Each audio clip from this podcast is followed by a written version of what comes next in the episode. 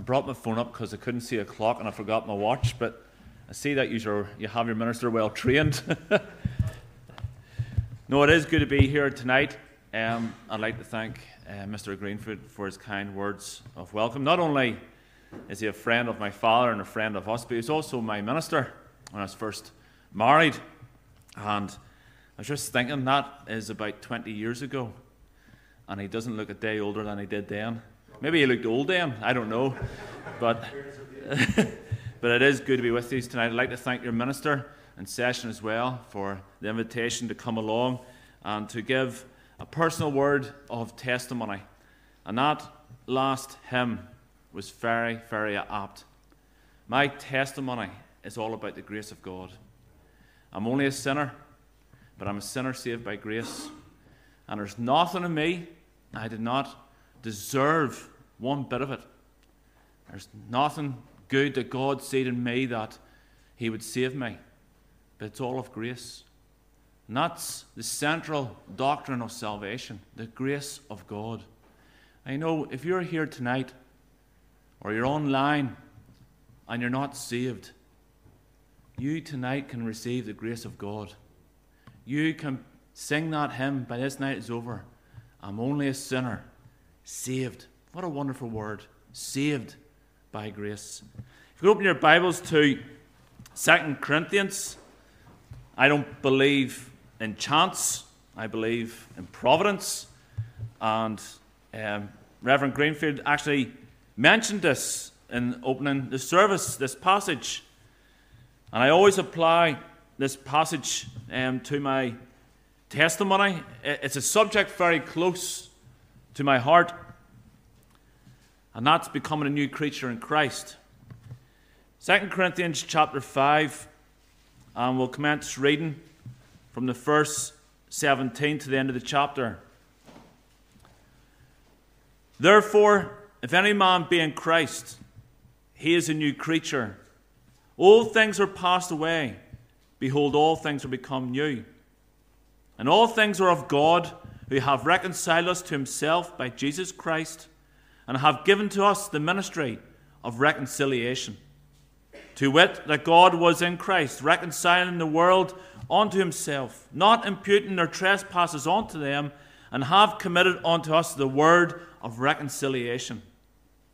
Now then, we are ambassadors for Christ, as though God did beseech you by us. We pray you in Christ's stead, be ye reconciled to God. For he hath made him to be sin for us, who knew no sin, that we might be made the righteousness of God in him. Amen. And we just bow our heads and ask for the Lord's help and presence, even uh, as I give my testimony. Oh, Heavenly Father, we do thank you for the Word of God.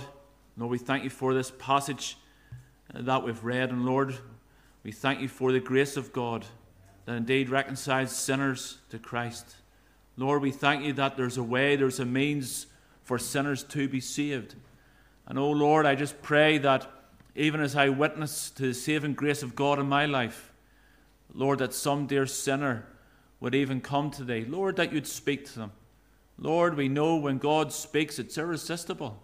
And oh Lord, we pray for the call of God to go out tonight. And Lord, that we'd hear some news of a, a dear soul being wonderfully saved. So, Lord, bless us tonight. Be with us. May we know thy presence in a special way. We pray in Jesus' name. Amen. As Mr. Greenfield has mentioned, I have been born into the manse. Um, my father um, was a Free Presbyterian minister all his days. He's now retired.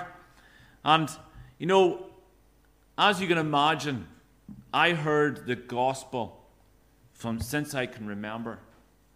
The Free Presbyterian Church has been my life all my days since I can remember. And I knew the need of my salvation since a young boy. I have three brothers, and we would be sent to church as, um, to every Sunday. We'd be sent to the youth fellowship, Sunday school. We always had family worship. I remember when we lived in Ballygowan, um, every night after our dinner, my father would have got us around and would have had family worship and he would have made us sing the doxology at the end of it. And I can tell you, I'm not a chanter like Mr. Greenfield. Um, but my mates around about who played football and all knew this. And every now and again, you see the wee heads pop up watching us sing. But you know, I thank God for saved parents. What a blessing to be brought up in a Christian home. What a blessing for your parents having a desire to see you saved. And a young person, if you're here tonight and maybe you don't want to be, maybe you prefer to be somewhere else, but your parents have said, I want you to go out, thank God. Thank God for loving parents. And my dad always used to say that he prayed for his children before they were even born. And that was his prayer as he was married. He said, Lord, if you bless us with children, save them. You know, at the age of nine, we just came back from Canada. We came back, Mr. Greenfield went out, and we went to Banbridge when Mr. Greenfield left Banbridge. I don't know if they had a deal together, him and my dad. Um, but we just came back from um, Canada. And remember, we were living in my aunt's house in Lurgan because the manse in Ballygowan wasn't ready. I remember coming home from the Sunday night service, travelling from Ballygowan uh, to Lurgan. I remember, as usual, me and my brothers fighting in the back seat, my dad giving the threat, don't make me turn this car around, and the usual. But I remember getting into my aunt's house and I was upstairs, and my dad was upstairs. And as my dad walked past the room, I said, Dad, can I speak to you? And out of the blue, I said to my dad, I wanted to get saved. Now, to this day, I don't know what made me say that. I, I don't have much recollection, recollection of it. But there at the side of the bed, I, I got on my knees and I asked uh, Jesus Christ in my heart. However, there was no change in my life. I remember the next morning we got up and we went to the Bible shop, and my dad bought me a Bible, and I put in the front of it the date that I was saved, but there was no change. And from that moment, I never had assurance of salvation. It tells us in Ezekiel 36 and the first 26 A new heart also will I give you, and a new spirit will I put within you. And I will take away the stony heart out of your flesh, and I will give you a heart of flesh. And I will put my spirit within you and cause you to walk in my statutes, and ye shall keep my judgments and do them. You see, salvation not only saves the soul, but it changes the life. There's a false gospel preached today called easy believism. Say a few words, put the ticket to heaven in your back pocket, and carry on with your sinful life. That's not true biblical salvation. It tells us in 2 Corinthians, as I've read, when someone is truly saved, they have the indwelling of the Holy Ghost. And there's a change in their life. Old things pass away. Behold, all things become new. There should be a desire for God's Word. There should be a desire for prayer. There should be a desire for service, there should be a fight against sin. There should be repentance. Should be a new creature. There was no change in my life. I had no time for the Bible. I had no time for church. I, if I'm being honest, I didn't enjoy going to it. And even at a young age, I remember playing football in Ballygowan and I had such a foul mouth. One of the things I really hated was people knowing that I was a minister's son. I hated that title. And I would go out of my way to prove that I wasn't the good wee minister's son. I wanted to be that rebellious teenager. You know, they say school days are the best days of your life. Um, And if you're young here, close your ears, but I hated school. Me and school just did not work. And I hated school. And I couldn't wait to leave school. And at the age of 16, I, I got out of school as quickly as I could. And I, I started an apprenticeship in Shorts in Bombardier, or Spirit now. I've changed that many times, I can't remember the name of it. When I was 16. And you know, I was still living that double life. We had moved to Banbridge, and I got new friends that were Christians that belonged to the church. And you know, they all thought I was a Christian. They all thought I was saved. And I'd be at the youth fellowship. Um, even sometimes I'd be found sitting in the prayer meeting. And I just used to sleep through it. But in work, what a different creature I was. I was gambling, playing cards every lunchtime. I was using bad language. I was being the lad. If any of my work colleagues, if, I'd, if anybody had said to my work colleagues, but sure, Johnny's a Christian, they would laugh because there was no evidence of Christianity in my life. However, as I've said, when I look back on my life, step by step, I can see the grace of God. You know, I had saved parents. I was taught the Bible since a child. Now, as I was getting older, I was in the workplace. God put godly men in front of me. There was a man called Lewis from the Iron Hall. He's an elder in the Iron Hall. And when I was an apprentice, we went into the welding shop, me and another apprentice. And Lewis used to preach to me. And I remember when I left, he'd give me a wee Bible. And he always used to warn me of my need of salvation. And then I was moved to a different part of the factory. And one day I was walking past and I seen this wee man sitting on a machine. And he was working away at the machine and he was always singing hymns. And I recognized every hymn and I thought to myself, he's bound to be a free pea. I have to stay away from him. I don't want him to know who I am. And so I used to avoid him but one day I was working away and I looked up, and there's that wee man standing looking at me. And he said, Are you uh, Jonathan Whiteside? I you know I was so close in telling him a lie. I was going to say, No, I don't know who's, who's Jonathan Whiteside. But I didn't. I said, Yes. And he goes, I know your father. He says, My name is Sammy Beatty. He says, I'm the clerk of session in Portavogie. And so me and Sammy struck a friendship up. And Sammy knew exactly how I stood. Sammy was not fooled at all. And he used to preach the gospel to me. I remember when he was leaving um, Shorts, and he was a shop steward, and he had a lot of respect throughout the factory. And the men had got him a present, and they're presenting him the present. There was maybe two or three hundred men standing there, and they presented him the present, and he said, Look, before I go, he says, I want to leave the gospel with you one more time. And he stood with such boldness, preaching to those ungodly men, hard men from Belfast. And he gave it to them.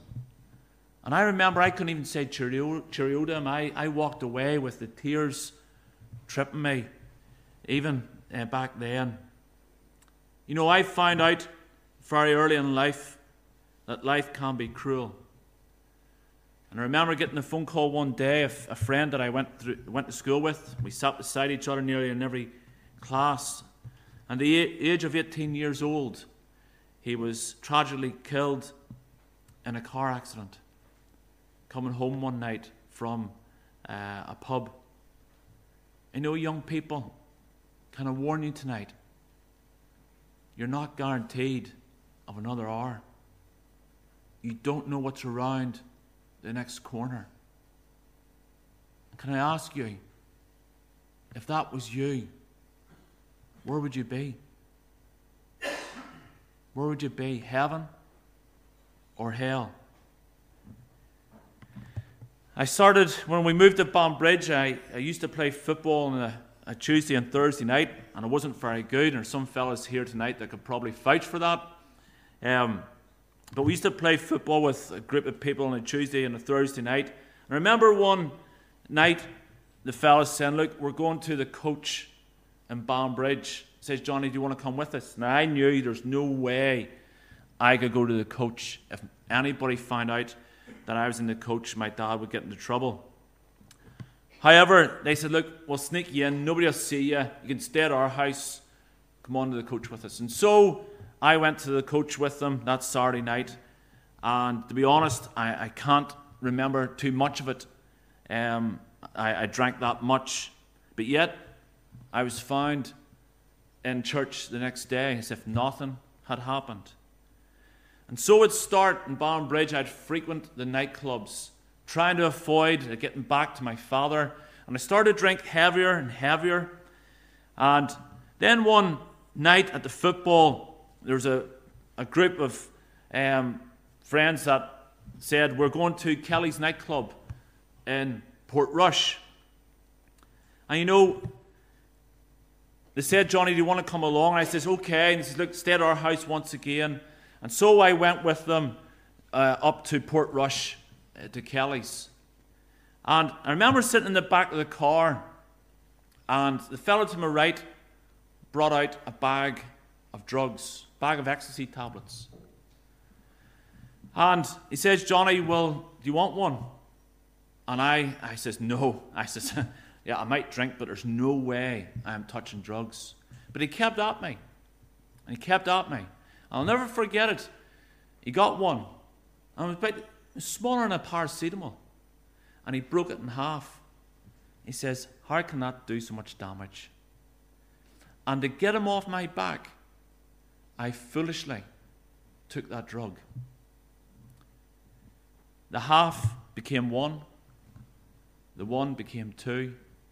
Got, the drugs got heavier, the partying got heavier, and my life truly spiraled out of control. And you know, the devil will take you further than you're ever willing to go. If somebody had said to me that I'd be abusing drugs, being brought up in the manse, I would have laughed at them. But the devil took me further than I was willing to go. And my life truly spiraled out of control. There was one night, it was New Year's Eve, in Kelly's nightclub, and it was a big night. We'd saved up, we went out shopping, really looking forward to it. And so we made our way up to Kelly's in Portrush. And I remember standing on the dance floor, and people were had taken that much drugs and dancing to the music. When you stood on the dance floor, your feet nearly left the ground. People were dancing that hard. And I remember standing in the middle of that floor, and once again I had substance in me, and all of a sudden, out of the blue, I started to think of John 3 and 16. I started to think of a, a Bible verse that I was taught as a child. God's grace. It tells us in Romans chapter 5 and verse 8 that God commendeth his love towards us, in that while we were yet sinners, Christ died for us. And there, in that nightclub, I started to think of a memory verse, John 3 and 16. And I started to put my name in that verse. For God so loved Johnny that he gave his only begotten Son for Johnny. And you know, I sobered up immediately. And I said to the fellows I was with, Look, I, I want to go home. I'm not feeling well. I've had enough. I, I want to get home. And so I got home, and I thank God I never, ever put my foot in that nightclub again. And I also never touched another drug. God was dealing with me. God's grace. I remember there was one moment I called my father's greatest sermon. It was four words. And I'd been out the night before. It was a Sunday afternoon. And I came in, and my I was my parents were sitting in, we called it the good room. And both of them were reading. And I walked in just to say hello. And they says, Well, what did you get up to last night? And of course, I made lies up. Oh, I was staying at a friend's house in a caravan. And they had no idea. And as I was just about to walk out, my dad stopped and he says, Johnny, he calls me Jonathan actually. Jonathan, says, The Lord loves you. And I went to my room, and a grown man, I sobbed.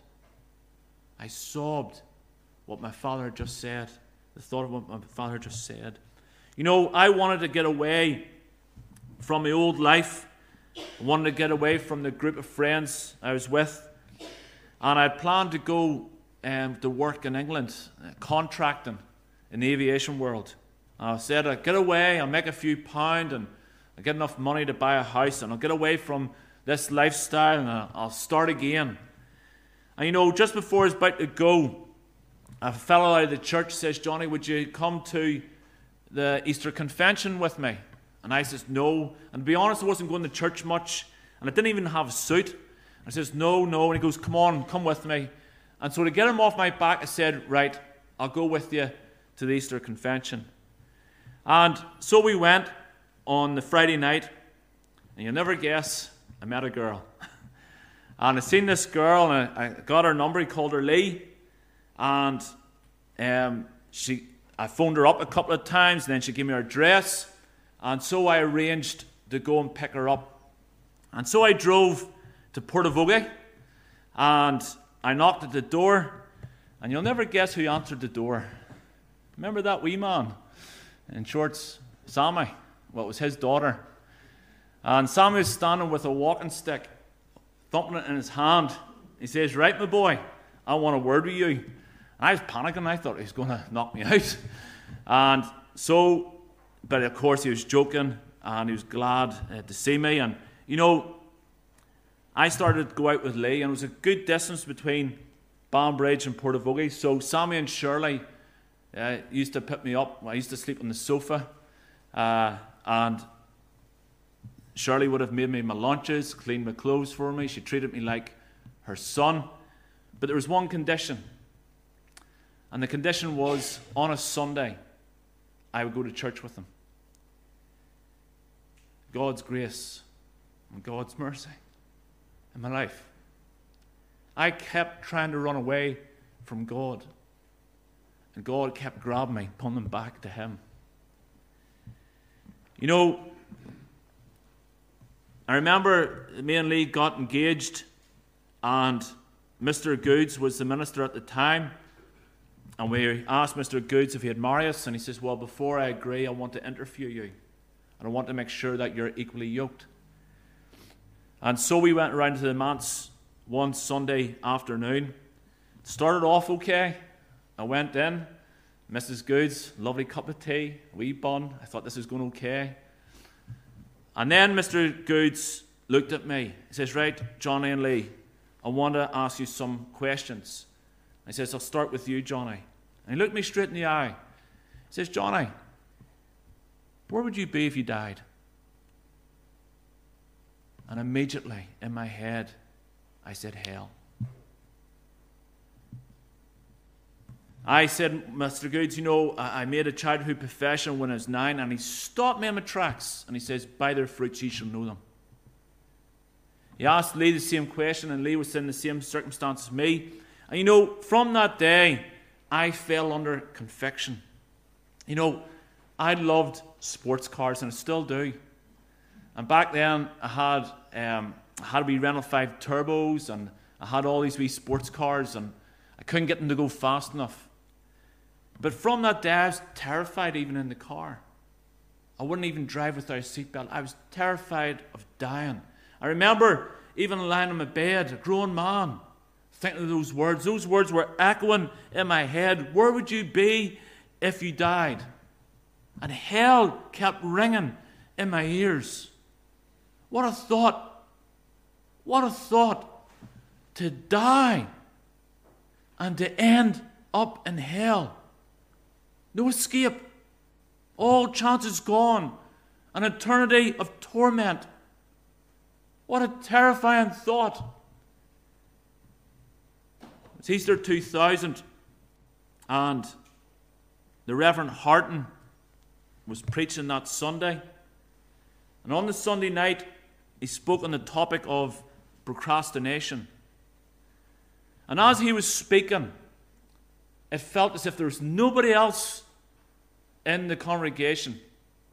I actually was getting cross because I felt that he was picking on me. Of course, like Mr. Greenfield, he knew my dad, he knew me, he knew the story, he knew my story, he knew what I was about. And I felt as if he was picking on me. And I was getting angry. And at the end of his message, as he was speaking about procrastination, at the end of his message, he reached over the pulpit and he pointed and he said, Young man, what if tomorrow never comes? Where will you be? Where will you spend eternity? And I can assure you the conviction was weighing me down. I couldn't wait to get out of the church fast enough. And as me and Lee were going up the road, going to her mum and dad's house, out of the blue, Lee said to me, says, Johnny, I need to get saved. I was taken back. And I looked at her and I says, Well, Lee, if you get saved, you know that I can't marry you. And she says, Well, that's up to you, but I need Christ. There's Johnny Whiteside, brought up in the manse, taught the gospel as a child, and the person that he loves dearest wants to come to Christ, and he's trying to talk her out of it. That's the foul creature I am. I'm a filthy sinner. I don't deserve one bit of God's grace. We went up to the house. She went in, she said to her dad that she wanted to get saved, and so they went to another room. And on a Sunday night, it was always a big uh, supper. All the family came, and I remember sitting in the good room, and they must have seen it in me because nobody else was in the room. They're all sitting in the kitchen or sitting in other rooms. And I was sitting in the room myself. And as I sat in that seat, I started to think of the grace of God in my life. I started to think of all the goodness of God in my life. I started to think of the gospel. I started to think of the verses I was taught as a child. And the only way I can put it is that God reached down and grabbed me from the miry clay. And I came to Calvary. And I thought of the price that was paid for me. I was broken. I got up and I met Lee and Sammy in the hall, and Lee said that she had got saved. And Sammy says, Johnny, what about you? And I was broken. And I said, Sammy, I know what I need to do. And I went down to a room. I got the side of the bed. And I prayed from my heart, Lord, save me. Come into my heart. Come into my life and change me. And he did. That night, Easter Sunday 2000, Johnny Whiteside became a new creature in Christ. The old things have passed away. Behold, all things have become new. My life changed. There was a difference this time. I had and still do have full assurance in Christ. And my desires had changed. No longer had the desire for the world, a desire, I had a desire for God's word. I had a desire for the place of prayer. I had a desire for service. I had a burning heart to see other people saved. I changed, not because any good me, because God had changed me. God had saved me. He made me a new creature in Christ. You know, some preachers you'd hear on the telly would say, well, you get saved and you're going to become a millionaire and everything's going to be perfect. And, well, that's not the case.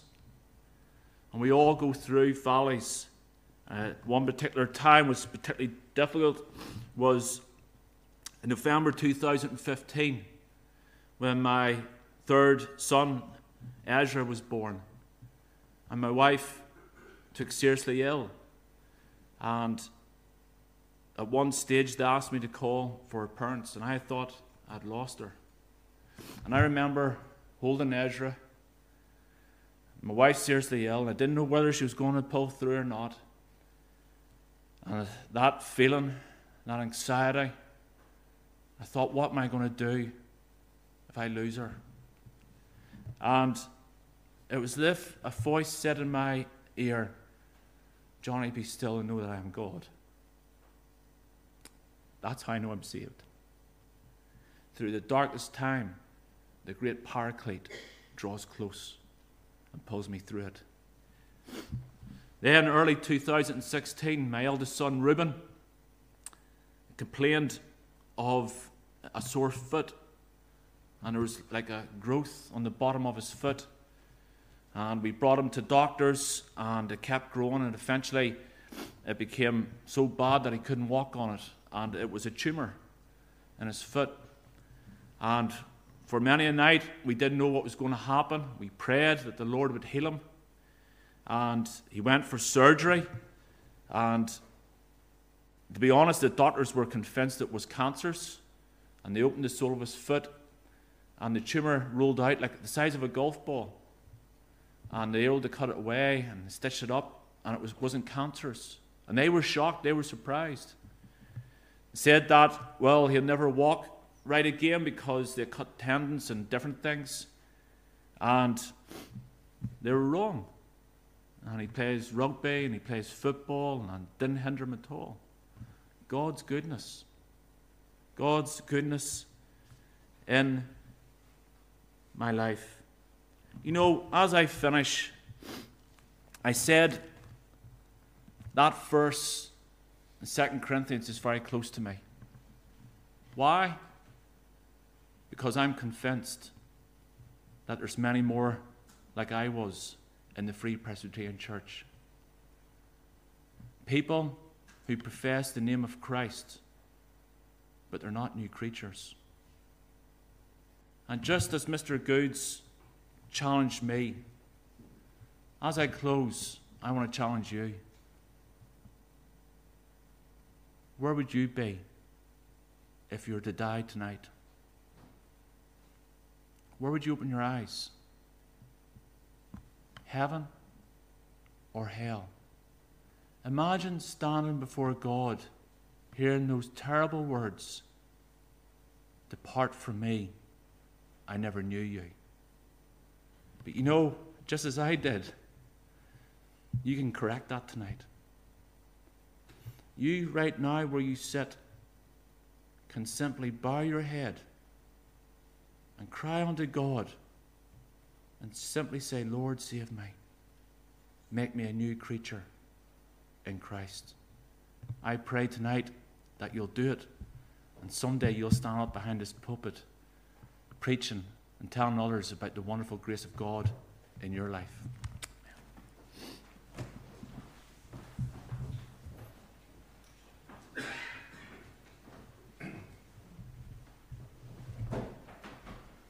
I want to thank Johnny very much indeed tonight for coming, bringing that personal word of testimony. Thank God for his faithfulness to the Word of God, his truthfulness, frankness, and thank God for the, the grace of God. The Bible says it's the goodness of God that leadeth us to repentance. And God has been good, and God has wrought a work of grace in our brother's heart. Just going to bow together, please, in a wee word of prayer. Can I just say, if there is someone you're concerned about your soul and where you will be in God's eternity, then, friend, even as the folk have a cup of tea, come and speak to Brother Jonathan or myself, or maybe another Christian that you know here in the meeting. Only too glad to talk with you, read God's word, pray with you and show you from God's Word how you can be saved, how you can be sure that you're saved, how that you can know that your sins are forgiven, and that it is well with your soul. but don't leave the meeting without getting right with God. Father in heaven, we thank thee again tonight for thy presence with us. We thank thee, Lord, for thy servant. We thank thee, Lord, again for the grace of God in his life. We thank thee, Lord, we can sing with the hymn writer, Amazing Grace, or sweet the sound that saved a wretch like me. I once was lost, but now I am found, was blind. Thank God, now I see. Lord, we thank thee tonight for the grace of God that bringeth us salvation. And we just pray, Lord, that you'll bless that word of testimony to every heart, and that some dear precious soul may come as a sinner to Jesus and be saved for time and for eternity. We pray also, Lord, that you will bless our fellowship together. We thank you, Lord, for the good things that have been prepared. And we pray, Lord, that you'll bless us. May we eat and drink to thy glory. And later, O God, that you'll separate us with thy blessing and take us all to our homes in safety. We thank you, Lord, for these good things that have been provided, for the hands that prepared them. And Lord, we just ask you now to bless our fellowship together. For we ask it in Jesus' name. Amen. Brother Jonathan, myself will go down to the door just in case someone maybe has to leave.